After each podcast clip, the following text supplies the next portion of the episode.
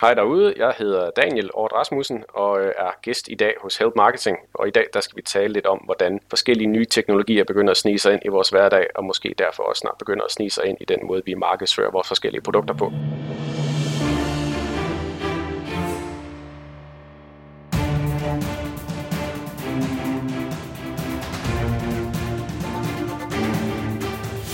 Det her er Help Marketing podcasten, lavet for dig, der arbejder med digital marketing, salg og ledelse, og som gerne vil opnå succes ved at hjælpe andre. Jeg hedder Erik Sjengs, og Help Marketing producerer så min virksomhed nochmal. Det her det er nummer 127, og det er Daniel Ord Rasmussen, som er på besøg i dag. Fokuset med Help Marketing er, at vi skal blive bedre til at hjælpe hinanden, fordi i mine øjne er det altså den bedste måde at skabe succes for sig selv og andre på, fordi vi har nogle fede, værdifulde relationer med hinanden. Og vi hopper direkte til ugens content marketing værktøj, der i denne uge er sponsoreret af dig. Lige præcis dig. Dig, der er Patreon, der skyder en hånd ud af vores vej, hver gang der er et afsnit af Help Marketing via Patreon. Det kan man gøre via nokmal.dk/støtte. Det kan også være dig, der lytter med og bare har doneret en enkelt gang via MobilePay. Det kan man gøre på 41 42 75 67. Og uanset om det er Patreon eller MobilePay, så bestemmer man selvfølgelig selv, hvor meget man har lyst til at hjælpe med. Det kan også være dig, der har givet stjerner og anbefalinger på iTunes. Og der har jeg faktisk lige fundet et par stykker. En, der kalder sig for presse, tror jeg man skal sige, skriver rigtig fin podcast, der kommer rundt om alt i markedsføringsverdenen. Det er en guldgruppe af tips og tricks, inspiration og faglig indhold. Meget brugbar, hvis du for eksempel har dårlig adgang til faglig sparring eller har et sølle kursusbudget. Og det er selvfølgelig meget glad for at høre. Sofie Henriksen skriver, Help Marketing giver nogle gode indsigter og redskaber, der kan give nyuddannede et godt forspring i branchen. Det kan klart anbefales, hvis du er nysgerrig på marketingsnørderi. Og der er rigtig mange andre derinde, og det hjælper altså med, at andre lyttere, som ikke lytter endnu, altså potentielle lyttere, de kan finde Help Marketing. Så tak til jer, der gør det også, og så selvfølgelig også tak til alle lyttere, som hverken gør det ene eller andet eller tredje, bare lytter med og bliver klogere af det. Tak til jer også. Hvis I har lyst til at hjælpe, så er det altså nokmal.dk/støtte, man kan gøre det på bedst mulig vis. Og nu hopper vi til ugens content marketing værktøj. Og ugens content marketing værktøj er SplashThat.com, altså splash som i noget vand og sådan noget, that og så .com. Og det man kan bruge det til er, at hvis man holder nogle foredrag, eller man holder konferencer, eller man har seminarer, altså et eller andet sted, hvor folk skal have en billet, om den så koster noget eller ej, det er sådan en anden ting, eller skal registrere sig på en eller anden måde, det er det, som SplashThat laver.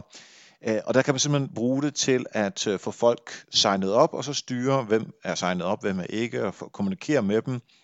Man kan lave nogle landing pages i det her system.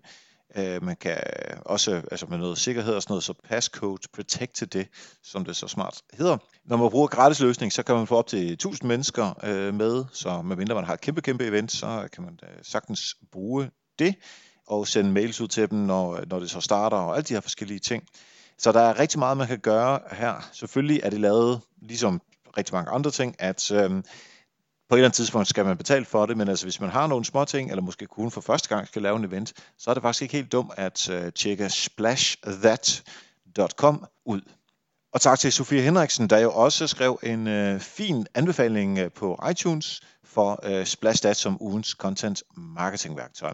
Hvis du har lyst til at læse alle content marketing værktøjerne, som vi nogensinde har haft, så kan du gå ind på nokmal.dk/tools. Og hvis du har lyst til at være sponsor på Help Marketing, jamen så skriv til mig på eriksnabel@nokmal.dk. Og nu er det så tid til at nørde fuldstændig og dels løs ned i det allernyeste inden for teknologi, som har noget med markedsføring at gøre.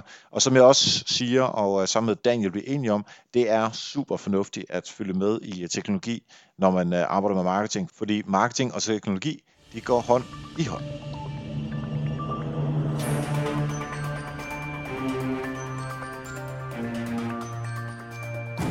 Yes, så sidder vi live her sammen med Daniel Ord Rasmussen, som er senior digital strategist hos Lego, sådan lidt sagt på dansk-engelsk, som jeg elsker at gøre det. Velkommen til dig, Daniel. Tak skal du have. Hvad er det, man laver som senior digital strategist hos Lego? Det er også et rigtig godt spørgsmål. Jeg sidder i det, der hedder vores front-end-afdeling i vores Consumer Marketing Agency. Sådan kort fortalt, så er det os, der arbejder med sådan temaerne til lejesæt. Det er os, der kommer op med sådan nye idéer og nye teknologiske indspark til at infiltrere både markedsføring og produkter. Så det vil sige, at vi arbejder med blandt andet tv-serierne, vi arbejder med go-to-market-strategier, og vi arbejder med forskellige produktteknologier også. Så det er sådan primært sådan innovations-tænketanks-delen af forretningen. Og så er min opgave som udgangspunkt at koordinere mellem de kreative og så de lidt mere tekniske mennesker, sådan at vi kan få det hele til at gå op i en højere skøn forenighed. Ja, og det passer jo helt perfekt til det, vi skal tale om i dag, som er alt mulige former for teknologi, som sniger sig stille og roligt ind i marketingsmulighederne. Nu er Lego jo selvfølgelig en relativt stor virksomhed, og det er ikke alle, der lytter med, der har den slags muligheder. Så derfor, vi gennemgår nogle af de her teknologier, som der er derude, og for ligesom at se, er det noget, som man skal hoppe på nu eller senere, og hvad kan man gøre, osv. osv. Og der er det jo den helt rette at have fat i. Men inden vi når så vidt, så kunne jeg egentlig godt tænke mig at høre fra dig et rigtig godt eksempel på det her pay-forward help marketing-tilgang, hvor der er nogen, der har hjulpet dig. Jamen, jeg vil fremhæve noget, der skete for mig så sent som i går, nemlig hvor jeg var ude at besøge en gammel spejderkammerat ude hos Danmarks Radio, eller DR hedder de vist nu, som arbejder med Ramachan, og det synes jeg bare er et godt eksempel på en af de her, hvor man nogle gange skal tænke lidt ud over sin egen boble i netværk, fordi når vi arbejder med digital markedsføring og den slags, så har vi sådan ligesom vores Twitter-sfære, vi færdes indenfor. Og nogle gange så giver det faktisk meget god værdi at kigge lidt ud over den, og sådan en traditionel broadcast-partner arbejder selvfølgelig stadigvæk med medier, men for mig, som for eksempel arbejder med produkter, der er rettet mod børn også, så var det egentlig meget spændende at høre, at nogle af de udfordringer, hun sidder med, matcher egentlig meget godt nogle af de ting, vi gør, og så hører nogle af de løsninger, de kommer op med. Så nogle gange så prøv at kigge lidt ud over, hvor man normalt vil finde inspirationer på sådan at udvide sit netværk lidt, tror jeg faktisk er noget, jeg i hvert fald nok vil forsøge at begynde at arbejde lidt mere aktivt med nu. Ja, det giver rigtig god mening. Hvad er det en, som du snakker med til daglig, eller er det sådan, vi har stort set ikke snakket sammen siden spejderdagene? Jamen, det var en, jeg talte med i rigtig lang tid, men så, som det jo sker for de fleste, ikke? Også, så efter et stykke tid, så går der bare længere mellem kaffeaftalerne, og så jeg tror jeg, vi blev enige om, det nærmest er 7 eller 8 år siden, vi har set hinanden. Og så er det en af de der serendipitous ting med lige at prøve at slå op på Facebook, og så komme til at tænke på, det kunne da være, og så tager vi den derfra. Og nu har vi selvfølgelig lovet hinanden, at vi nok skal ses mere regelmæssigt, ikke også? Så må vi se, om vi kan holde til den. Men det, jeg tror, altså tanken bag det, synes jeg er rigtig god. Jeg har alle sammen udfordringer med at få det til at lykkes.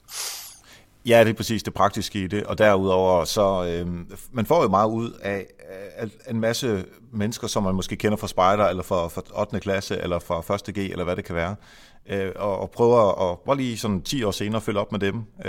Og det er ikke sikkert, at man kan hjælpe hinanden med at få nye kunder, eller hvad det kan være, men måske bare, jamen, som du siger, et nyt perspektiv på det, man sidder og arbejder med. Ja, så længe man har haft et ordentligt forhold til folk, ikke? Fordi jeg har også haft eksempler, hvor folk er begyndt at kontakte mig, fordi der står noget på mit visitkort, og jeg kan tale med dem i 12 år, og egentlig heller ikke ville have gjort det, hvis ikke det var for det. Så jeg tror, at det virker bedst, det er selvfølgelig, hvis man er oprigtigt interesseret i, hvad mennesker har at sige, og ikke bare prøver, som du siger, at sælge noget, eller man skal kalde det. Ja, præcis. Fedt. Jamen, godt eksempel her. Tak for det. Og lad os så hoppe direkte ned i alt det her omkring teknologi. Og jeg har jo sagt før, at jeg synes, at det er vigtigt, at marketingsfolk og kommunikationsfolk, salgsfolk, følger med i, hvad der sker rent teknologisk, fordi det er med teknologi og marketing, der kommer tættere og tættere på. Som jeg husker det, så har Gartner eller nogle af de andre analysefirmaer jo lavet undersøgelser om at sige, hvad blev det her?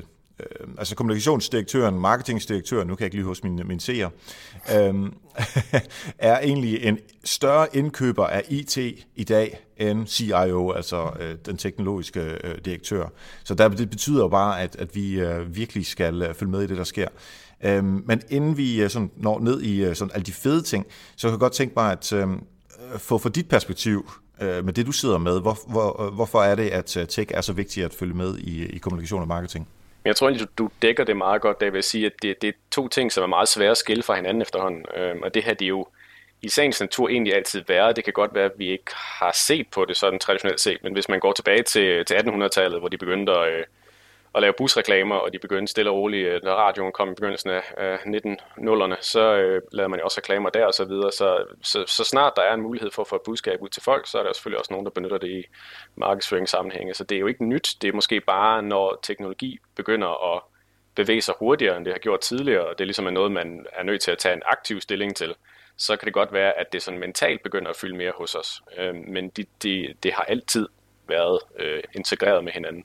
Man kan sige, at det var nok sociale medier, der lige sparkede gang i den diskussion igen, fordi det har været noget, som er blevet integreret meget nært i folks tilværelser, og derfor så er det også naturligt, at folk har en mere, hvad skal vi kalde det, intens holdning. Da der begyndte at komme reklamer på Facebook i sin tid, var der jo mange, der havde en ret stærk reaktion på det, og det er jo fordi, at sociale medier var begyndt at fylde så meget i deres tilværelse. Så det handler også om forventninger. Ikke? Hvis der kommer ny teknologi, og man fra starten af begynder at forstå, hvordan man på en super måde kan integrere noget markedsføring i det, så vil folk også have nogle mere rolige forventninger til det. Jamen, jeg er helt enig med dig, og jeg tænker også, os der sidder og arbejder med marketing, tag også for 10 år siden, der var det nok de færreste, altså ud over udviklerne, der sad og kodede og lavede scripts og den slags. Nu kan de fleste, der arbejder med Facebook marketing, jo godt generere et script, der er altså Facebook pixel eller en tilsvarende Twitter pixel, eller hvad man nu har brug for, til at lægge ind på sitet, og det kan godt være, at man ikke er nede og rode i 0 og 1-taller og udvikle i sin platform, men altså at lægge sådan noget ind i en header, det kan de fleste efterhånden godt finde ud af. Og den udvikling, synes jeg, viser bare, at teknologi og marketing og kommunikation altså virkelig, virkelig kommer meget, meget, meget tættere på hinanden. Jeg synes, man kan se det godt i webmaster-titlen eksempelvis, fordi i begyndelsen, der var webmasteren jo en person, der kunne styre teknologien. Og så skete der så et eller andet i midten-nullerne med, at webmasteren pludselig var en kommunikationsuddannet, som egentlig bare skulle skrive nyhedsbrev på websitet. Og så mistede man lidt blikket over, at en lige så vigtig del af det at være en old school webmaster, var jo også at have styr på teknologien. Og nu er vi så heldigvis begyndt at se de to ting blive lidt forenet igen, sådan at når man skriver kommunikation til nettet, så er det også væsentligt, at man forstår nogle af de teknologiske tilgange, der ligesom er til det. Altså, hvordan er det så, folk egentlig når frem til det her indhold? Så det handler jo selvfølgelig om at finde balancegangen mellem de to. Ja, og hvis man er kommunikationsperson som udgangspunkt, og man ved ikke, hvilke muligheder der er med det nye nyhedsbrevsystem eller den CMS, man bruger på sitet, altså så går man jo glip af nogle muligheder for at nå ud til sine brugere eller til sine kunder. Hvis man ikke ved, at man kan lave en pop-up, og man kan lave en slide-in, altså, fordi man ikke kender til slide-in-funktionen, man kender kun til pop-up'en, så er det kun den, man bruger. Så derfor er det også vigtigt, at man ligesom ved, hvad der sker teknologisk. Præcis. Jeg sad tidligere hos et konsulenthus og lavede en del undervisning og foredrag og kurser og den slags ud i den efterhånden traditionelle digitale markedsføring. Og det er spændende, at der skal nogle gange ikke så meget til, før at folk de ligesom synes, der er noget rigtig smart. Nu nævner du selv Facebook Pixels. Altså det er jo, nu tror jeg, at folk er ved at være noget lidt længere, men der var en periode, hvor det absolut var sort magi for mange. Men der er også en diskussion i forhold til de her ting, som kan afmystificere noget af det, som kan være sådan lidt ømtåligt ved digital markedsføring nogle gange. Det her med at forfølge folk rundt på nettet, og den røde sweater, du ikke lagde i Amazon-kurven, den slipper du aldrig af med igen. Når markedsføringsfolk ligesom begynder at forstå, hvad det egentlig er, der gør, at den følger efter den sweater, så kan man også begynde at diskutere det på et mere super plan, og ligesom fortælle, at det er måske ikke så uhyggeligt, som folk går og siger, det er. Og man kan også opt-out, hvis man vil det. I det hele taget sådan, i den brede befolkning, så tror jeg, at det, at folk bliver mere bevidste om, hvordan sådan noget fungerer, gør også, at man kan være sådan lidt mere rolig med det, og måske ikke behøver at gå helt i panik, når man hører, Facebook optager en masse information for en, fordi det er jo trods alt en selv, der betvinger teknologien. Det er os, der bestemmer over den, og ikke omvendt.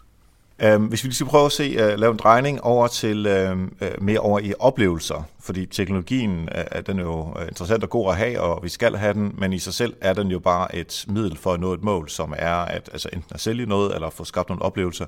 Og hvis der er nogen, der kan finde ud af at lave oplevelser, så er det jo jer hos Lego. Så hvordan tænker du oplevelser ind i marketing, om det så er med eller uden teknologi?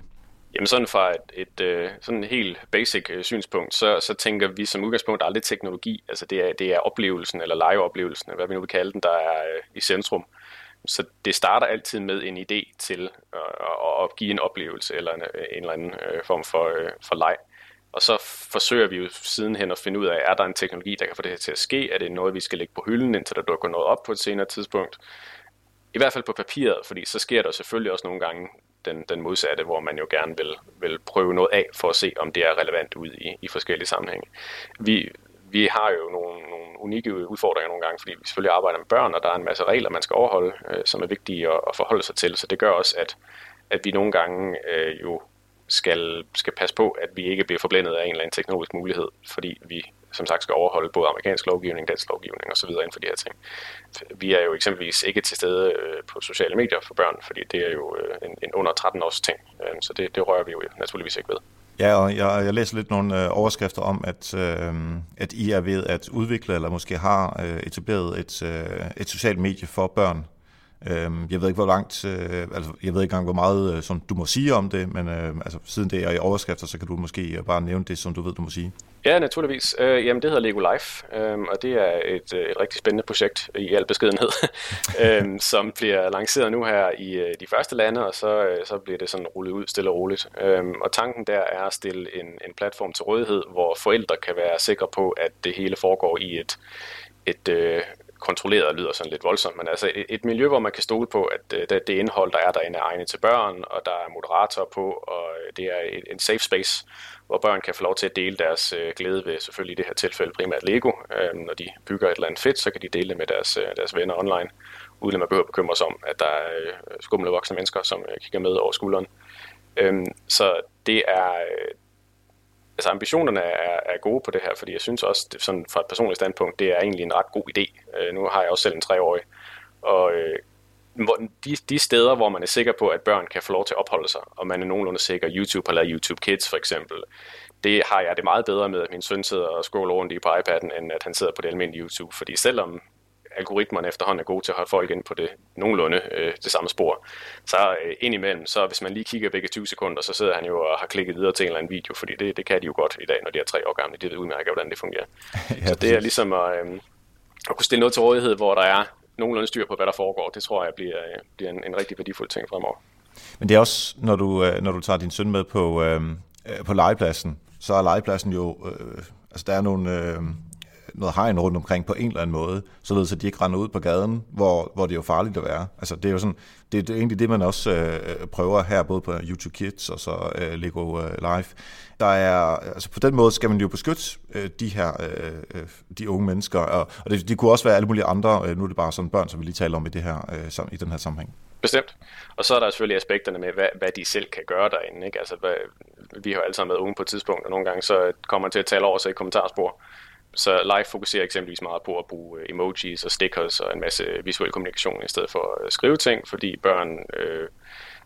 for det første er der jo mange børn, der ikke nødvendigvis kan skrive og læse endnu, så at kommunikere visuelt er en smart idé der, men nogle gange er det også måske meget smartere at dirigere en diskussion i en retning, sådan at det er de positive emotions, vi får frem for... det hellscape, der nogle gange er YouTubes kommentarspor. Ja, præcis. Og jeg tænker også på, at nu er det jo teknologi, vi skal tale om her i dag. Ikke? Hvis man siger, jamen Facebook, det skal være 13 år, det vil sige, du får ikke, og der er sikkert nogen, der er yngre, men lad os bare sige, at alle holder sig til loven. Så inden du bliver 13, så har du slet ikke mulighed for at være på det største sociale medie i verden. Og det betyder jo, at børnene ikke får mulighed for at stifte bekendtskab med noget teknologi, som de helt klart kan have brug for, hvis vi ser bort fra alt, hvad der er skidt og alle de der trælse ting, som der kan være, men bare selve det fede ved at kunne interagere med andre, om det så via emojis eller hvad det kan være, det fremtager man jo, fordi af gode grunde, men fordi de ikke er 13 år endnu. Og hvis vi så laver et eller andet til dem, hvor det er i gode omgivelser, hvor der er tryghed, så kan de jo stadigvæk bruge teknologien og lære den, fordi uanset hvad, så fremadrettet vil der være mere teknologi, så er det jo godt, at vi får ungerne med på den allerede helt fra starten af. Bestemt. Og der har jo været eksempler på sådan noget tidligere. Der har været Penguin Club for eksempel, som har været en stor ting i en periode, så det er selvfølgelig ikke første gang noget af det her sket, men jeg tror måske, det er første gang, der har været en version af det, som er skræddersyet til en mobiloplevelse, som jo efterhånden er der, vi alle sammen færdes. Jeg så en statistik den anden dag, der hedder så, at nu forventer vi, at vi efterhånden kommer til at have udryddet PC'erne i 2022 som format. For vi er jo kommet over i den del, hvor der er mere gang i den på mobilen, end der er på computerne. Så det er et spørgsmål om tid, før at det ikke længere er noget. Ja. Altså bare det skal man også holde øje med, altså at en site reelt er optimeret til mobilen. Altså jeg kan da stadigvæk se hjemmesider, som er sådan lidt 90'er-agtige i deres stil, og de bliver bare croppet ned. Fuldstændig samme indhold, bare i meget, meget småt. Og det giver jo ingen konverteringer på nogen som helst måde. Nej, bestemt. Det er klart, man skal have sørget for, at tingene er er lavet til mobil i dag. Samtidig så vil jeg også sige, at når jeg tidligere har talt med sådan mindre aktører, man skal, så kan jeg også sagtens forstå dilemmaet der, fordi nogle gange så kan det være dyrt at lægge om, og det kan være besværligt osv. Men den er nu god nok. Altså, det er en diskussion, man er nødt til at tage med sig selv. Hvis ikke man har foretaget det skifte, så bør man i hvert fald kraftigt overveje det. Medmindre man er i et af de få segmenter, hvor folk stadigvæk bruger PC'en som primær indgang til det. De findes derude nu, men det er godt nok ved at være et fortal. Ja. Fedt. Nu har vi ligesom taget sådan lidt overordnet snak omkring både teknologi og sådan lidt oplevelser med, som teknologien skal understøtte. Så lad os gå over til teknologidelen, som vi ligesom kan få styr på nogle af de her ting, som der foregår for tiden. Vi starter ud med virtual reality. Jeps, det gør vi. Hvor skal vi hen, tænker du? Jamen, forklare, hvad det er. Hvor er vi henne? Hvad kan man? Hvad kan man? Vi har jo alle sammen haft, eller det er måske så meget sagt, jeg har i hvert fald, siden jeg i 94 prøvede en af de allerførste virtuality-maskiner, som det hed dengang, som var nogle kæmpe store køleskabsstørrelse ting, hvor man fik en 3 gange cykelhjelm på hovedet, og man kunne dreje hovedet og se nogle store firkanter osv. Lidt håbet, at det ville være noget, der ville brede sig ud. Og de fleste har nok også enten hørt om eller set Manden med plæneklipperen og The Matrix og alle de her Hollywood-versioner af, hvordan science fiction kommer til at se ud, hvordan cyberspace kommer til at være. Gibson skrev Neuromancer-bogen tilbage i, 83, hvor han jo stort set forudsagde, hvordan det her det kom til at se ud. En kombination af det, vi i dag kalder internettet, og så virtual reality. Så der har været en hel masse gode Hollywood-drømme om, hvordan vi mon tro kunne give folk nogle briller på, og så transportere dem til et andet sted. Det, der så er ved at ske nu, er, at vi faktisk er ved at nå til, at den er god nok. Vi er ved at være der efterhånden. Der er en masse begrænsninger og en masse parenteser, man sådan skal gøre sig. Men vi er nået dertil nu, hvor vi har 2 store headset. Det, der hedder Oculus Rift, som er ejet af Facebook, og så har vi HTC Vive, som er et samarbejde mellem HTC og så det spilfirma, der hedder Valve, som blandt andet har lavet Counter-Strike og den slags. Det er 2 lidt forskellige tilgange, de har til det, og det er stadigvæk nogle voldsomt dyre apparater. De koster sådan en 800-900 euro i alt, hvis man skal have alt tilbehøret med. Men de er så gode i dag, at man kan give folk de her headset på, og så stikke sådan nogle specielle controller i hænderne på dem, og så forstår de fleste det egentlig ret hurtigt. Det er meget svært at forklare, og nu kommer der lige Matrix-citater på banen her, det er meget svært at forklare, hvordan virtual reality virker, men så snart man får sådan et headset på der, så forstår man det egentlig ret hurtigt. Det er simpelthen noget med at flytte folk over i en anden virkelighed, og når man tager headsettet af, så har jeg også flere gange oplevet, at folk de sådan lige blinker med øjnene en gang, og lige skal finde ud af, hvor de egentlig er, for man glemmer lige, at man står i en kælder, eller en lejlighed, eller et eller andet sted, når man lige har været nede og klappe en dal på havets bund, eller et eller andet. Det er den ene version af det. Den anden version er alle de mobilbaserede løsninger, som er derude i dag. Det er den, som de fleste nok har oplevet, det er Google Cardboard, som jo er det her lille pap-headset, man kan folde ud af sin New York Times-avis og sætte mobiltelefonen ned i. Så er der en lidt mere avanceret version af den, der hedder Samsung Gear, som er et samarbejde med Oculus, hvor man smider sin Android-telefon ned i. Den er lidt bedre. De demokratiserer, så at sige, VR på en måde, fordi de gør, at det eneste, du skal have, er en mobiltelefon. Samtidig så er jeg en lille smule tilbageholdende med ubetinget at anbefale dem, fordi det er ikke lykkedes for mig eksempelvis endnu at have en oplevelse gennem Cardboard, som ikke har gjort mig super sødsyg. Og det er spændende næste aspekt af hele den her diskussion, fordi selvfølgelig er det rigtig, rigtig fedt, at vi kan begynde at lave de her ting, at vi kan give nogle oplevelser til folk, som slet ikke har været mulige før. Men der er simpelthen nogle ret interessante teknologiske barrierer, som mesher med nogle organiske udfordringer, vi ikke har haft før. Fordi det er... Man kan meget hurtigt udsætte folk for at blive sådan en slags omvendt søsyge, eller omvendt køresyge. De fleste kender nok følelsen af at sidde i en bil og læse en bog, og så kan man godt blive sådan lidt kvalm af at sidde og stirre på noget. Og det sker, fordi øjnene sender et signal til kroppen om, at man sidder stille, man sidder og kigger på bogstaver, der stille på en side, men så fortæller ørerne samtidig, prøv at høre, du bevæger dig egentlig ret hurtigt lige nu. Og det gør så, at man får en eller anden disconnect op i hovedet, og så udmønter det sig sædvanligvis i, at man bliver køresyg, og så får lidt halvkvalm af det. Det er det samme med virtual reality, det er bare omvendt i den forstand, at øjnene fortæller dig, at du står stille, fordi at du kigger teknisk set på en glasskærm, som er meget tæt på dit øje. Det kan godt være, at du egentlig kan se noget inde i glasskærmen, men sådan fysisk, der fokuserer du på noget, der er meget tæt på. Og din krop, dine ører fortæller dig så måske, at du bevæger dig, hvis du går rundt i et rum. Det kan også være den omvendt, hvis du sidder i en stol, og du kører bil inde i et computerspil, så fortæller dine øjne, at du bevæger dig, mens din krop fortæller, at du sidder stille, osv. osv. Så der kommer nogle disconnects der, som gør, at folk godt kan altså bogstaveligt talt brække sig af det. Og det er noget, man kan grine i dag og sige, det er sjovt, at folk de bliver søsyge af de her ting, hvor er det virkeligt. Men det er ret alvorligt, fordi det er ikke noget, man bare tager headsettet af, og så er det væk. Altså, jeg har selv oplevet, hvor oplevelser er blevet lavet forkert, altså hvor ting simpelthen er kodet forkert ind i de her headset. Det kan tage resten af dagen for dig, før du får rystet det der søsyge af dig. Det er simpelthen noget, der bliver siddende.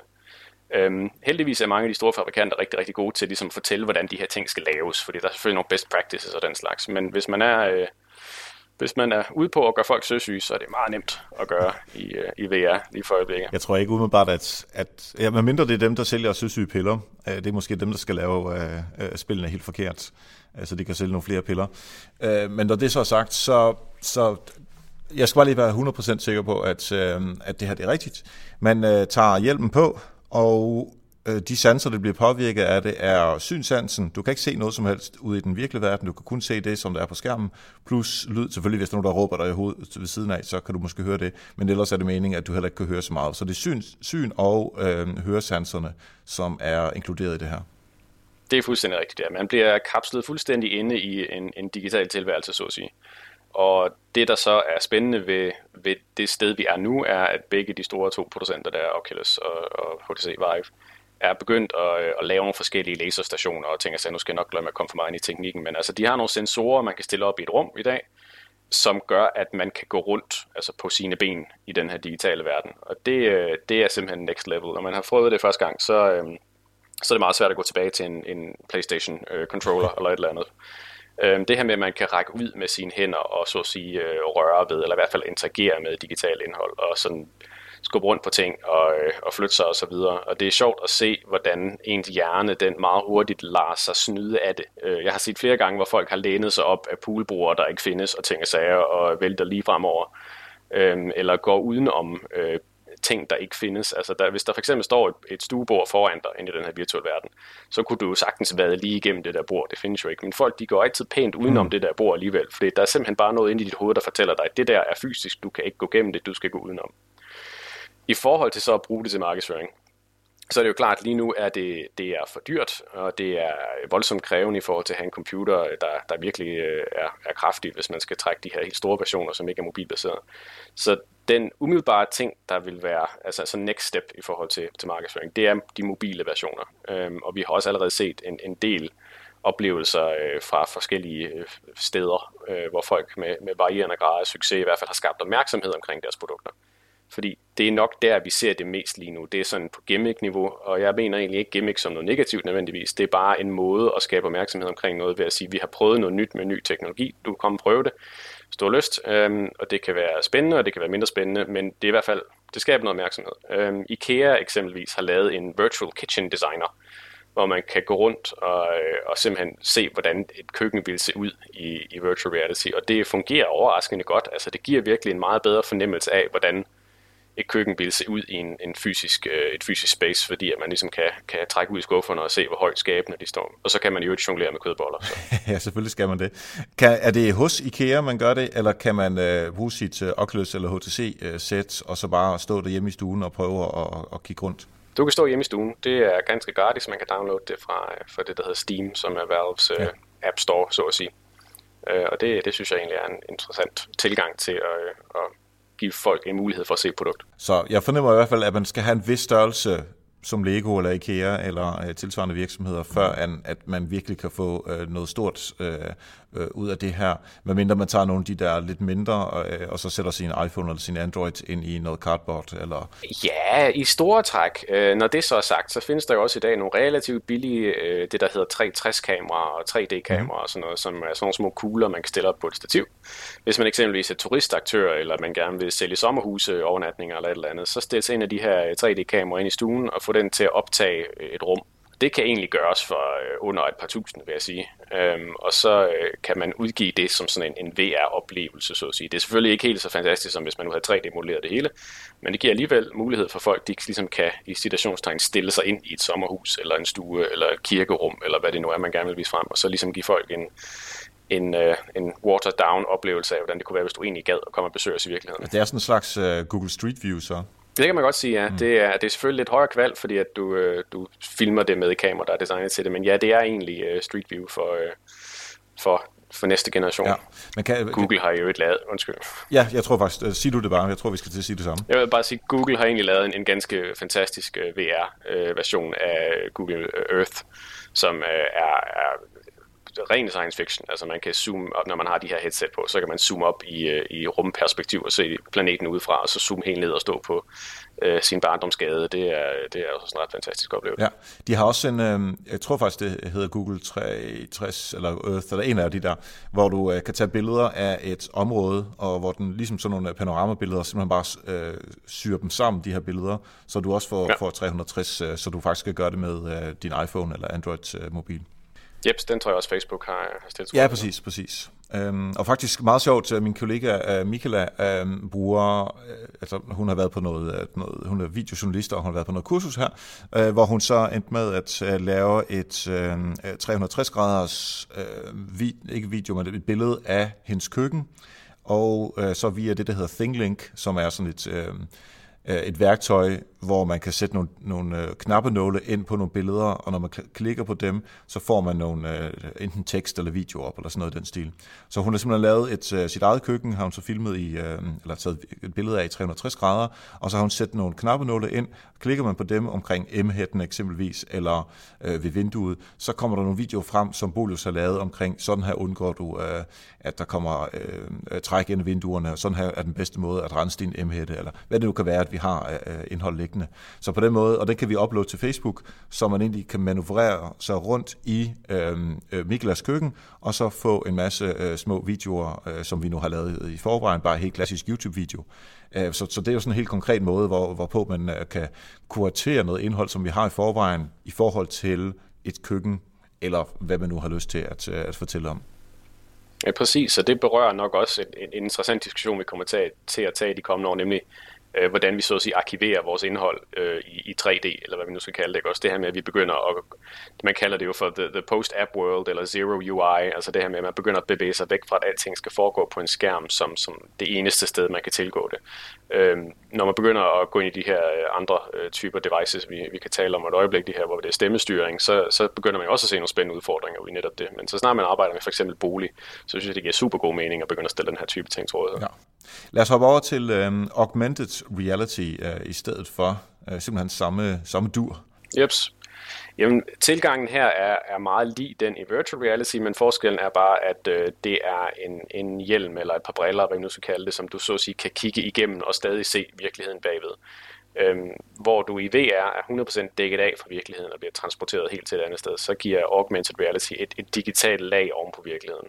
Det er nok også den, som de fleste har prøvet fra deres mobiltelefoner, hvor de har sådan kunne kigge igennem, og så kommer der en lille prik, der siger, det her er Eiffeltårnet, eller noget i den retning.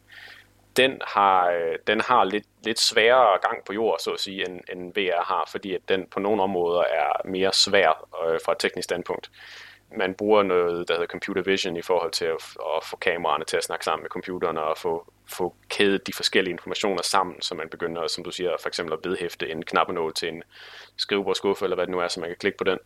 Microsoft har udgivet, der hedder et HoloLens headset på sådan meget, meget forsøgsbasis. Det koster $3.000, så det er stadigvæk sådan kun til udviklere, der absolut har lyst til at prøve det af. Men den fra sådan en oplevelsesstandpunkt er den egentlig ret imponerende. Altså det er sådan en stor grim cykelhjelm, du tager på, som så har sådan en plastikgitter foran. Men til forskel fra VR, så kan du så kombinere din, hvis nu siger, at du står i din stue for eksempel, så kan du hænge et virtuelt fjernsyn op på en væg. Altså du kan vifte med armene foran det her headset, den kan se, hvor dine hænder er, så kan du trække den her tv-skærm over, og så ligesom du gør på din computer, trække ned i hjørnet for at gøre skærmen større. Og så bliver tv'et simpelthen hængende. Det vil sige, hvis du går rundt i stuen med headsetet på, så ved den, hvor du har sat det der tv. Så det bliver altså hængende derovre, selv om du bevæger dig ud af stuen og kommer tilbage igen.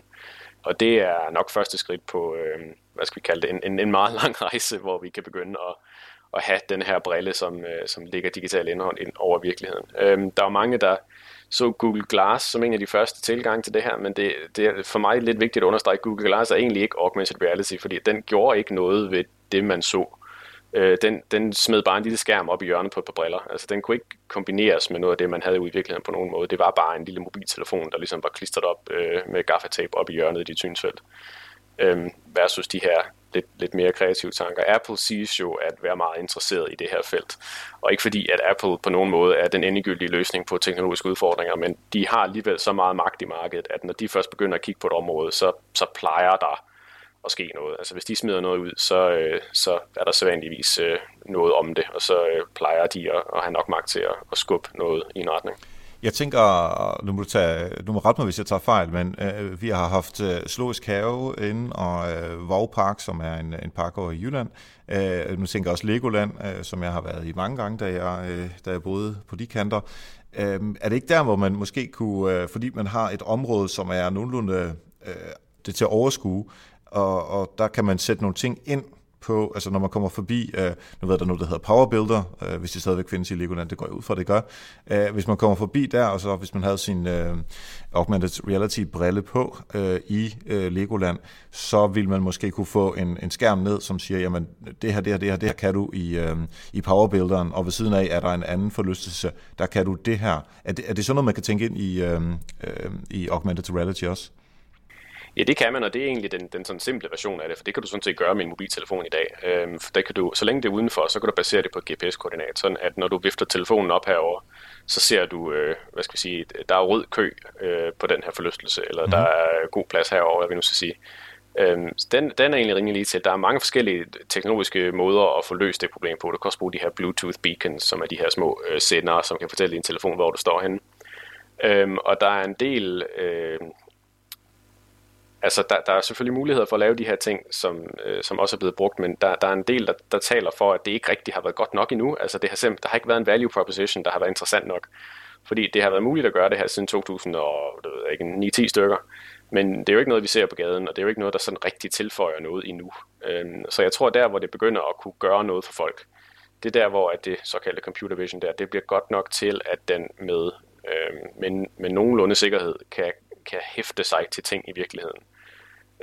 Hvis du tager din legetøjsbil, og så har du tilfældigvis dine solbriller på, for det skal også helst være et format, som ikke fylder en helt sådan motorcykelhjelm, du skal have på, når du sidder og leger, ikke?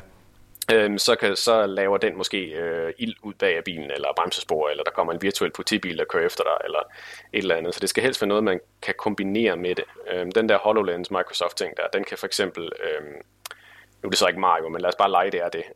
Den kan spille Mario i din sofa, sådan at den kan få den der lille figur til ligesom at hoppe op på sofapuden og hoppe videre op i vindueskarmen osv.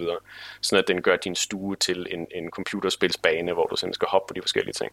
Og det sker jo kun fordi, at der er 3D-kamera og nogle sensorer osv. i den der dims, der ligesom kan mappe din stue i 3D for at få det til at ske. Ja. Så helt konkret, som du sagde, der er nogle af de her ting, som man allerede kan, måske bare med mobiltelefonen. Altså, jeg skal simpelthen bare lige forstå, hvorfor er det, at man nu skal du ikke svare for Lego, men i steder som Legoland, eller Zoologisk Have, eller Universal Parks, hvor jeg var, og der stod jo skilte med 1,5 times kø til den forlystelse.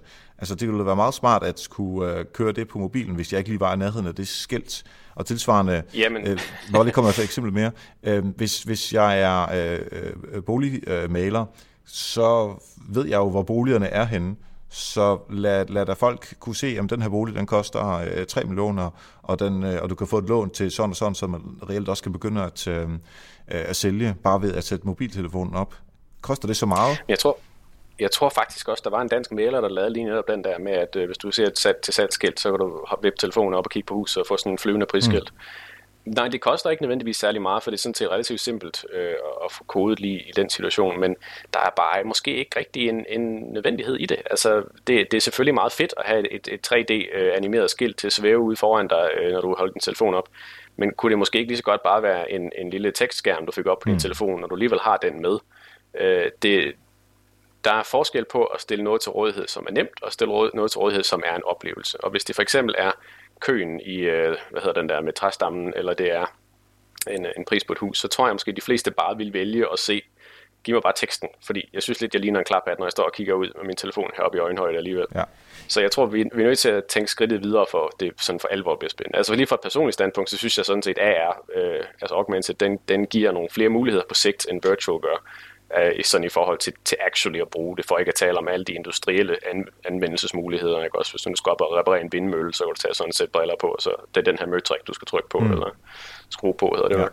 Så min entusiasme lige før skal måske bremses en lille smule i forhold til, at der er nemmere måde at gøre det på, og det kræver egentlig ikke det her, selvom ideen i sig selv er sej nok. Så det skal man i hvert fald også lige tage med, når man overvejer de her ting. Ja, men man må gerne gøre det til en oplevelse, ikke? Hvis du gør det til noget, børnene skal lege med, når de er der. Hvis du gør det til en skattejagt for eksempel, så er der jo fidus i det. Gør det til oplevelsen, der er kernen i det. Vi skal også videre, og vi skal tale om alle de her voice assistants, hvor der er Google Now fra Google selvfølgelig, Siri, som de fleste sikkert kender, Cortana fra Microsoft, og så Alexa fra Amazon. Har jeg glemt nogen? Glemt. Der findes flere. Der Samsung har købt det, der hedder Vive, som er lavet af folkene bag Siri faktisk. Så først så købte Apple deres første produkt, så købte Samsung nummer 2. Det lader jeg lige stå hen i et uvisse. Så er der SoundHound, som har lavet Hound, og der findes en hel bunke af dem. Sådan fra et væsentlighedskriterie, så tror jeg, at dem, der er vigtigst lige nu at kigge på, det er nok Google Assistant, som er aftageren for Google Now, og så er det Alexa fra Amazon. Google Now,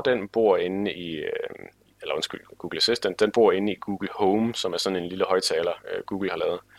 Og Alexa bor for de flestes vedkommende i en af de to højttalere, de har, der hedder Echo og Echo Dot.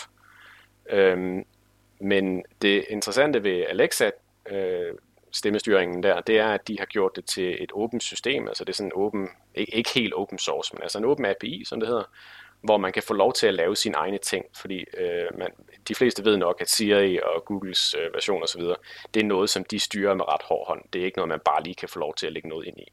Men det kan man altså med den her Amazon-tilgang, der hedder Alexa her. Og vi så på CES, den her store elektronikmesse, der er hvert år i Las Vegas i januar, som er sådan den største messe for den her type ting, at de lancerer, der er nu blevet lanceret ca. 1.500 forskellige ting derude, som er bygget på Amazons Alexa. Fordi det er ikke noget, som Amazon selv lancerer, det er noget, de stiller til rådighed, som andre producenter så kan gøre. Så der er for eksempel det allesteds nærværende internetkøleskab, som jo altid er yndlingsjoken for de her messer.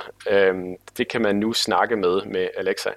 Og så er der formentlig nogle lyttere derude, der sidder og tænker, hvorfor fanden skal jeg snakke om mit køleskab? Og det er heller ikke, fordi du skal spørge, er der mere mælk? Det er fordi, du skal bruge det som en virtual assistant til at udføre de ting, som du for eksempel kunne bruge Siri eller en telefon til. Jeg har stillet sådan en Alexa-dæmmer ud i mit køkken og hugget den op til en højttaler, og vi bruger den for eksempel til at sige, Alexa, tænd for lys i stuen, eller Alexa, sæt en timer til det, jeg lige vil lave mad, eller har jeg nogle aftaler i dag? Og det ved jeg godt, man kan med sin telefon eller sit Apple Watch, eller hvad man nu har i dag, men det viser sig faktisk at være temmelig snedigt, fordi det er hands-free. Det er bare noget Star Trek-agtigt, som er i et rum altid, du bare kan råbe af, og så virker det faktisk. Og sådan fra et markedsføringsstand. Jeg skal lige høre, kan man få det i Danmark i dag? Altså, jeg har købt nogle ting, der var i USA, og så kom jeg synes ikke, det fungerede helt, men det er også nogle år siden efterhånden. Jamen, det er også sådan, der kæden den hopper lidt af, kan man sige, for os danskere, fordi Alexa er indtil videre kun officielt rådighed i Tyskland og i England herovre. Man kan fint købe en fra Amazon, den taler så bare kun engelsk og tysk indtil videre. Så det kommer jo nok på et tidspunkt. Det man skal, hvis vi lige tager markedsføringsbrillen på, man skal holde sig for øje med det her, det er, at den generation, der vokser op nu, kan jeg se på mine 3-årige, er, at de er de første, som vil være vant til at tale til computere. Fordi vi har set dem, der er født omkring 2010, de er vokset op med iPads og har meget svært ved at forstå, at far ikke havde en iPad, da han var barn. Fordi hvad fanden lavede du så, far? De bliver de første, der vokser op med de her ting. Så den, vi har i vores generationer med at have svært ved at tale til computer og synes, det er super akavet og sådan noget, den bør ret hurtigt udryddet. Og de her maskiner er jo i store træk baseret på keywords, altså på sådan nogle triggers, som de hedder, eller utterances, som de hedder hos Amazon. Det vil sige, når de hører et bestemt ord, så gør de et eller andet. Og det her er ren spekulation, men det har vi jo set ske før i forbindelse med søgemaskinerne. Dengang så var det jo sådan, at man for guds skyld skulle sørge for at blive fundet på et eller andet ord på Google, fordi det var ligesom det ord, folk søgte på. I mellemtiden er søgemaskinen blevet noget klogere, og det er ikke så vigtigt længere, men altså dengang så var der jo sådan en arms race i forhold til at få de rigtige nøgleord. Og det kan jo være, at vi kommer til at se de samme ting med de her stemmestyringsmaskiner. Hvad nu, hvis man er Domino's Pizza for eksempel, og man kunne købe sig til hver gang, at folk sagde pizza, så var det ligesom dem, der kom på banen, at de var standardsvaret på Alexa på, jeg kunne godt tænke mig en pizza, så er det Domino's Pizza, den ringer efter. Eller jeg vil gerne have en taxa, så er det Uber, den ringer efter osv. Lige nu der er det sådan, at både Domino's og Uber har lavet apps til det, så du kan sige til den, Alexa, bestil en pizza fra Domino's. Men hvis det nu var sådan, at Amazon lukkede op for, at man ligesom kunne købe sig til at være en standardtjeneste eller noget i den retning, så er der jo temmelig mange muligheder for at begynde at bruge de her ting også. Ja, og det kan jo betyde, at en nummer 3 eller 4 i markedets andele køber sig til adgang til det her, og lige pludselig overhaler 203'erne, måske endda 1'eren, ved, altså, så snart der kommer nok volumen på, og der er nok mennesker, der bruger Alexa eller Echo'erne, ikke? Og i USA, der er det jo, sådan som jeg i hvert fald kan fornemme det, altså noget som, altså fordi det ikke koster særlig meget, og fordi der er, altså som du siger, nærmest open source, så er der rigtig mange, der begynder at bygge oven på den her platform. Så jeg har også en fornemmelse af, at det er virkelig Amazon, der løber med det her, med Google godt i hælene. Jamen helt sikkert. Jeg talte med nogle af deres folk over i Vegas her i januar, og de var sådan ret åbne og siger, at det kommer faktisk også bag på dem, hvor meget det, altså hvor stor en succes Alexa er blevet, hvor hurtigt. Så der har åbenbart været en, altså Microsoft og Apple og hvad hedder de, Google har trænet folk til at begynde på de her ting, men fordi at de systemer har været lidt lukkede og ikke rigtig helt har vist den der, hvad det egentlig jeg skal med det endnu, så har folk måske været klar til, okay, vi forstår, hvad det kan, giv os nu versionen, hvor vi kan bruge det i dagligdagen. Og det kan så være, at Amazon har ramt et rigtigt tidspunkt her, og sådan røget og siger, det er faktisk rigtigt, den kan egentlig det, vi gerne vil have. Og som du siger, den mindste version koster ned til, jeg tror, det er 50 pund, så hvad er det, en 400 kroner, 450 kroner eller sådan noget. Og det kan de fleste trods alt godt kaste efter det. Og så er den jo, som også sådan lidt Star Trek, sjov at bruge, ikke? Man kan også tage på stemmestyret eventyr, altså sådan vælge selv bøger og den slags, er der jo også på dem og en masse andre. Ja, de ejer også Audible, som man måske kunne sætte ind der igennem. Præcis. Jeg tror simpelthen, når jeg kommer hjem efter det her, at jeg lige køber meget en Amazon Echo Dot. I hvert fald så jeg kan få Alexa ind i stuen igen, efter at mit første forsøg var lidt skuffende. Så jeg har i hvert fald overtalt den nu her, og så se, hvor meget jeg kan med det. Lige om lidt, så kunne jeg godt tænke mig at høre fra dig nogle helt konkrete råd, som du vil give lytterne ud fra et dansk perspektiv på de fleste virksomheder, som ikke måske er Lego-størrelser, men lidt mindre. Hvad kunne man gøre? Altså bare sådan helt basics, lavt hængende frugter. Men inden da, så vil jeg gerne have lov til at takke alle de mennesker, som er med til at støtte Help Marketing. Simpelthen dem, der sørger for, at vi kan betale vores hosting og mikrofoner og få redigeret og få lavet show notes og sådan noget, således at Help Marketing kan komme ud hver eneste uge og få super eksperter til at fortælle om alle de kloge ting, som de nu engang fortæller om.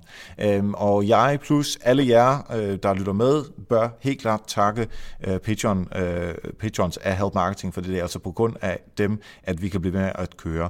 Og hvis du også har lyst til at hjælpe Help Marketing, så kan du gøre det ind på nokmal.dk/støtte, så kommer du direkte ind på Patreon, og der kan du så oprette en profil, og så bestemmer du selv, hvor meget du har lyst til at støtte med.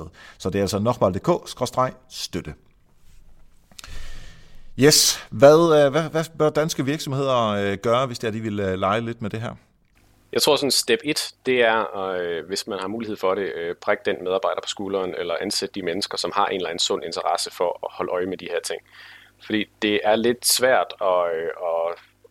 at tvinge folk til at følge med i det der teknologiske område, fordi det er ret bredt, og det er lidt svært at slå ned på, at man skal sidde og følge med på lige præcis den hjemmeside, eller læse lige præcis det nyhedsbrev. For det er mere sådan, at man ligesom absorberer igennem en masse forskellige kilder. Så det hjælper at have folk, der har en naturlig interesse for at sidde med det, i stedet for, at det skal være noget, der er sådan hævet ned over øjnene på folk. Så i forlængelse af det, så have et realistisk forhold til det, for som du selv siger, nogle af de her ting kan være lidt dyre at arbejde med. Men man skal også tænke på, at man behøver ikke at være first mover på alle de her ting. Hvis vi nu igen tager Apple som eksempel, de er enormt sjældent first mover på noget, og de er bare det, der hedder fast follower. De er rigtig gode til at se, der er noget der, vi kan noget med, lad os gå ind og gøre det lidt bedre, end de andre har gjort, og det plejer så at være en succes for dem. Så lad være med at gå i panik over, at du ikke har en virtual reality-applikation ude endnu til dit pizzasted, eller hvad det nu er. Det har du nok ikke brug for, men det kan godt være, at det er en god idé at holde lidt øje med, for eksempel Alexa der, hvornår er det begynder at blive normalt i Danmark at have sådan en? Hvornår skal vi sørge for, at man kan bestille pizza igennem den? Hvornår skal vi sørge for, at vores sommerhusudlejning er tilgængelig igennem noget VR, sådan at vi kan få set, hvordan sommerhuset ser ud på forhånd og så videre. I hvert fald bare sådan være bevidst om, hvad der foregår derude. Og samtidig så behøver det. Jeg vil bare lige for at forlænge sig det, brug det selv. Altså det er godt, at du ikke skal bruge det som producent eller som virksomhed, men brug de der 400 kroner for at få den der dot ind, eller bare prøv dig frem med noget virtual reality og se, hvordan andre bruger det, fordi så er du allerede på niveau, at du i hvert fald som bruger kan forstå det, og så er det nemmere at skifte over til at være som producent eller marketingsperson og bruge det. Helt sikkert, ligesom vi så med Facebook og sociale medier så for nogle år siden. Det hjælper så meget, hvis man selv bare lige har fået et førstehåndsblik på, hvad det egentlig er, det her det går ud på. Og lige nu er der bare nogle buzzwords derude, og nogle af dem bliver til noget, og nogle af dem gør ikke. Men vi er ved at være nået til et punkt i markedsføring, hvor det gavner at holde et lidt bredere syn på, hvad det er, de her ting ud på. Nogle af dem kommer til at være one-offs, gimmicks, som også har en vis værdi, men det er ikke sikkert, at de bliver langtidsholdbare. Men som sagt, bare have en sund interesse for at holde øje med det og prøve tingene af. Det tror jeg er en rigtig god tilgang til det. Mm-hmm. Har du en sidste ting? Jamen ikke andet end måske at som sagt tage det roligt. Nu har vi snakket om nogle ret vilde teknologier i dag, ikke? Altså det er next step. Men som du siger, der er nogle helt grundlæggende ting, det kan så godt kan være en fordel at have styr på først. Altså hvis du endnu ikke har en mobil webside for eksempel, så skal du nok lige have det, før du begynder at lave et Microsoft HoloLens version af det. Ja. Så styr på basics, så kan vi snakke om de vilde gimmicks bagefter. Fedt. Og hvis man gerne vil snakke om de vilde gimmicks med dig, hvor skal man følge dig henne? Jeg tror, det nemmeste er nok at finde mig på Twitter. Det hedder jeg Daniel, og så ORD. Yes. Så @ Daniel ORD. Og som jeg sagde til dig før, jeg synes altså, du har verdens fedeste mellemnavn. Nu ved jeg godt, du siger, det er engelsk, men jeg havde ord til mellemnavn, det er sgu sejt. Twitter, Daniel Ord, og så vil jeg bare sige rigtig mange tak for, at du gjorde os klogere på den teknologiske udvikling i forhold til markedsføring. Det kan være, at vi hører fra dig igen om et års tid og se, om der er kommet noget nyt på markedet til den tid. Det kunne da være hyggeligt. Mange tak til Daniel. Det er super spændende med augmented reality, virtual reality, altså de her voice assistant, som vi også var inde på. Der er rigtig meget, der sker derude, så jeg kan kun anbefale, hvis du er stor podcastlytter, og det er du sandsynligvis, når du lytter med her, så lyt til Daily Tech News Show med Tom Merritt. Absolut bedste podcaster i hele verden, i mine øjne. Så der er Daily Tech News Show hver morgen, der kan man høre dagens afsnit, godt nok fra i går, på grund af tidsforskel til USA og sådan den slags. Men simpelthen, hvad sker der inden for, om det er så consumer, eller om det er business, der er alt muligt. Og det er super, super spændende. Både sikkerhed og nye produkter og alt den slags. Og så kan jeg også tilføje, at Cord Killers, som han laver, også handler mere om sådan noget binge-watching og sådan noget. Men hvad der sker inden for den verden, er også super spændende, som også kan hjælpe. Og måske lader du mærke til, at i sidste uge, der downloadede din podcast-app måske alle afsnit af Help Marketing en gang til. Og det har simpelthen været en fejl. Vi har rodet lidt med RSS-feedet, mens vi har rodet lidt med nokmal.dk og helpmarketing.dk. Og så skete der det, at den simpelthen troede, at der var dobbelt op på alle afsnit. Så det må du undskylde. Du kan bare slette dem igen. Du kan selvfølgelig også lytte til dem, som du måske ikke har fået lyttet til, så det var jo en fordel. Men ellers skal du bare slette dem igen. Og så er det, at vi lige tager 100 uger tilbage i tiden. Og det der skete for 100 uger siden, det var i afsnit nummer 127.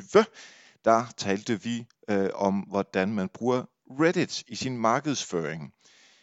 Vi havde besøg af vores rigtig gode ven, Philip Rasmussen, som har været i Help Marketing 2 gange. Og vi snakkede om, hvad er Reddit? Altså det er forsiden af internettet i anførselstegn. Hvordan fungerer Reddit i forhold til content aggregation? Bruger man Reddit i Danmark? Det gør man ikke i så stor udfang, men der er faktisk nogle rigtig fornuftige ting, man kan bruge Reddit til, simpelthen for at få testet af, om det indhold, man laver, om det er relevant eller ej. Kan man bruge Reddit til at undgå dårlige sager og den slags? Hvad kan man ikke bruge Reddit til? Altså vi snakkede simpelthen om hele Reddit-fænomenet, og hvordan du kan bruge det i din markedsføring. Så ind og tjek efter. Det kan jo være, at din podcast-app, den her download nummer 27, allerede igen til dig. Så kan du lytte med, og ellers bare prøve at finde det ind på helpmarketing.dk, nummer 27, eller i iTunes, eller de andre steder, hvor du lytter til podcasts.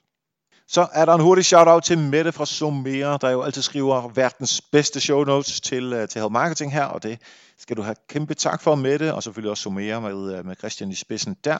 Gå ind på helpmarketing.dk, og derinde på afsnit nummer 127, som det her jo er, der finder du de bedste noter. Så hvis der er nogle af de kloge ting, der er blevet sagt tidligere af Daniel, jamen så kan du finde dem igen inde på noterne.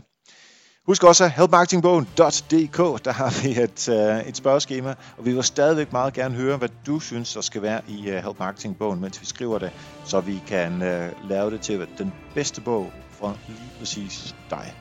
Jeg håber, at du hænger ved her efter falderæbet lige om lidt, men for nu, tak, og husk, ved at hjælpe andre, opnår du også selv succes.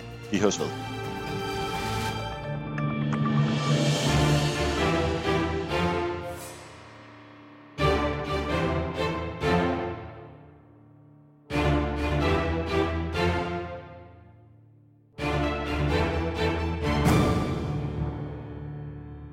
Så er det tid til efterfælderæbet, hvor jeg kan være en lille smule mere loose i det, hvor vi ikke er så studeret som i alt det andet. Og der er faktisk en meget sjov ting, som jeg har gået og tænkt lidt over. Men først, der vil jeg lige fortælle en lille bitte historie fra, da jeg var en lille bitte Erik, sådan noget 8, 10, 13 år eller noget den stil. Jeg boede ude på noget, der hedder Hannevangvej i Varde-området. Ikke i Varde, men en landsby uden for Varde, og så 3-4-5 kilometer uden for den landsby. Altså vi taler virkelig ud på landet, hvor der var en kilometer eller to til den nærmeste nabo. Jeg er total landmandssøn, det tror jeg også, jeg har nævnt før. Men det, som landmænd jo gør, er jo at sætte deres børn til at lave en masse af det arbejde, som de ikke selv gider eller har tid til. Og det er som min far og mor, de satte mig til at hente køer. Det var en af de ting, som jeg rigtig ofte skulle.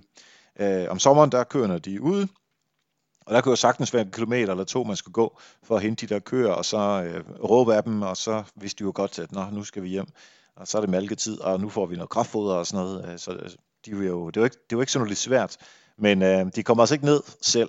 Så jeg blev sendt på kohentningsmission, ikke hver dag, men det var ofte, hvor jeg skulle det. Og så kunne jeg nogle gange være lidt sur over, at jeg ikke gad, men i sidste ende var det jo ikke meget bestemt til. Så jeg hentede køer, og det man så gjorde, eller det jeg gjorde, det var, at jeg gik stille og roligt ned, og det havde været fedt, nu kommer jeg lidt til at tænke på, det havde været fedt, hvis der havde været podcast på det tidspunkt. Det kunne godt nok være, at det havde været en Walkman og sådan nogle ting, som man så jeg kunne lytte til, men anyway, det var der ikke, så jeg sang en sang, eller hvad han nu gjorde, så jeg går den der kilometer eller to ned til køerne, henter dem. Så går man ligesom rundt på marken og finder de bagerste først og begynder at råbe lidt af dem, og hvis de ikke vil, så får det lige et slag på ballerne. Og så jamen stille og roligt køerne siger, nå for fanden, nu er det på tid til, at vi bliver hentet. Jamen så må det være der, hvor vi skal til hjemme af, tænker køerne så. Og det der så altid skete, forestiller en mark, den er selvfølgelig nogenlunde firkantet, måske sådan en størrelse 3x4, sådan nogle fodboldbaner, den størrelse. Og så er det, at de alle som går ned i hjørnet, eller de går sådan stille og roligt hen til der, hvor hegnet er. Og så er der simpelthen sådan en lille sti, som de har lavet, fordi alle køer hver eneste gang gik samme vej ud til der, hvor man ligesom kunne komme ud af marken og ud på grusvejen, for så at gå op til stallen og den slags, ikke? Så, men alle køerne gik over til den der lille sti, som de har lavet, og det var ikke en sti, som vi som mennesker har lavet, men det var simpelthen en sti, som de har lavet, fordi de gik der hver eneste dag, når de så blev hentet. Og de gik lige på ræd og række efter hinanden. Det var en sti, altså I ved, hvordan en ko ser ud, men altså det var en sti på måske 30-40 centimeter og, i bredden, og der gik de så ellers bare efter hinanden, og selvfølgelig græsset kunne selvfølgelig ikke nå at komme tilbage, fordi så dagen efter, så kom de der igen. Og det er simpelthen, fordi de er nogle flokdyr. De gjorde fuldstændig det samme hver gang. De gik stille og roligt derhen, og så gik de ned der. Det havde været hurtigere at gå skråt, men så var det altså ikke. Hen til stien, og så gå ned den vej hjem. Selvfølgelig var der par køer, som gjorde noget andet, fordi der er altid nogle crazy ass cows, der ved noget andet. Men de fleste, altså 95-98% af køerne, de gik simpelthen den samme vej ned af den her lille sti. Hvorfor fortæller jeg det, udover at egentlig... selvom jeg ikke synes, det var særlig fedt, lige har lidt nostalgiske følelser lige nu, så er det, at jeg har den anden dag, så kom jeg cyklerne til arbejde fra træning, og til jer, der bor i København, jeg træner i nærheden af Bella Sky, det der store hotel, altså ikke der, men i nærheden af det, så der cykler jeg ned, tager en halv time, og så cykler jeg ind til byen, hvor Bolius er, og det tager også en halv time, og så cykler jeg fra der omkring, hvor Fisketorvet er, og så ind til byen. Det er sådan set lige meget, hvor det er han, men bare lige jer, der bor her, at der er sådan en cykelsti.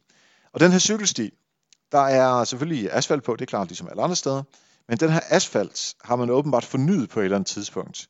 Og der har man så kun fornyet 2/3 af asfalten. Så forestil jer en cykelsti, hvor som er 100%, så er der 1/3 gammel asfalt, og så er der 2/3 nyt asfalt. Det vil sige, og det er ikke fordi det er dårligt at køre på, det er helt fint hele vejen igennem, men der er altså sådan en streg, som er sådan 1/3 inden fra højre siden. Og når man så cykler der, så cykler man til venstre for stregen. Ikke kun mig. Jeg lader mærke til, hvorfor er det egentlig, jeg ikke... For normalt, hvis der cykler jeg så højt, så langt ind til højre som muligt, for at andre kan overhale, hvis de har lyst til det. Men her, der cykler jeg simpelthen lige til venstre for den der streg, som der er lavet i asfalten. Og det er jo ikke sådan en hvid streg, men det er bare, fordi der er en asfaltændring. Ikke? Og den cykler jeg så til venstre for. Jeg tænker, det skal være sjovt, hvorfor jeg gør det. Begynder jeg så at lægge mærke til, alle andre gør fuldstændig det samme. Alle cykler simpelthen til venstre for den der 1/3 streg, hvor man normalt vil være helt ind til højre. Og det er jo total nudging, det her. Og det er jo ikke nudging med vilje, men det er simpelthen bare fordi, at nu er der en streg, og ja, når vi cykler i trafikken, så ved vi streger, og dem skal man holde sig til venstre for. Så det gør vi alle sammen. Og det er totalt ligesom køerne. Vi er så meget flokdyr, altså også som mennesker, ikke? Når vi gør noget så banalt som at være ude og cykle. Og det er... jeg synes simpelthen, det er så interessant at se på det her med sådan markedsføringsøjne. Og det er ikke noget, jeg tænkte på første dag. Altså tro mig, der er måneder, hvor jeg har gjort det her og begyndt at tænke over det og mere. Og så slog det mig på et tidspunkt, at det her, det var sgu egentlig meget sjovt at tænke over. For tænk, hvis man i sin markedsføring kan få folk til at gøre nogle ting, uden at de overhovedet sådan egentlig er opmærksom på det. For det var jeg ikke, før jeg begyndte at tænke over det. Tænk, hvis man kan gøre det i et nyhedsbrev. Tænk, hvis man kan gøre det på sin hjemmeside, altså føre nogle folk et sted hen, hvor der er en CTA, som de så klikker på, og så hjælpe dem der til at nudge dem videre til noget andet, og noget tredje, og noget fjerde i digital markedsføring. Tænk, hvis man kommer ind i, og det tror jeg faktisk mange retailbutikker gør, gå ind via, altså forestillingen i IKEA, der er der altid pile på gulvet, nu går den her vej, som kommer forbi alle produkterne, så de kan sælge mest muligt, ikke? Så de bruger det. Men prøv at tænke på, hvor meget man rent faktisk kunne gøre med det her nudging. Og det er absolut ikke meget, der finder på det her på nogen slags måde, men jeg kommer bare lige til at tænke på med cykelstien her, at jeg synes, det var meget skægt. Så næste gang, hvor du laver et eller andet markedsføring, hvor der er noget, hvor folk skal følge noget, altså de skal gøre noget på en hjemmeside, eller de skal flytte sig rent fysisk, så prøv at overveje, om du på en eller anden måde kan nudge dem derhenad. Det tror jeg sgu, der er rigtig meget fornuftigt i.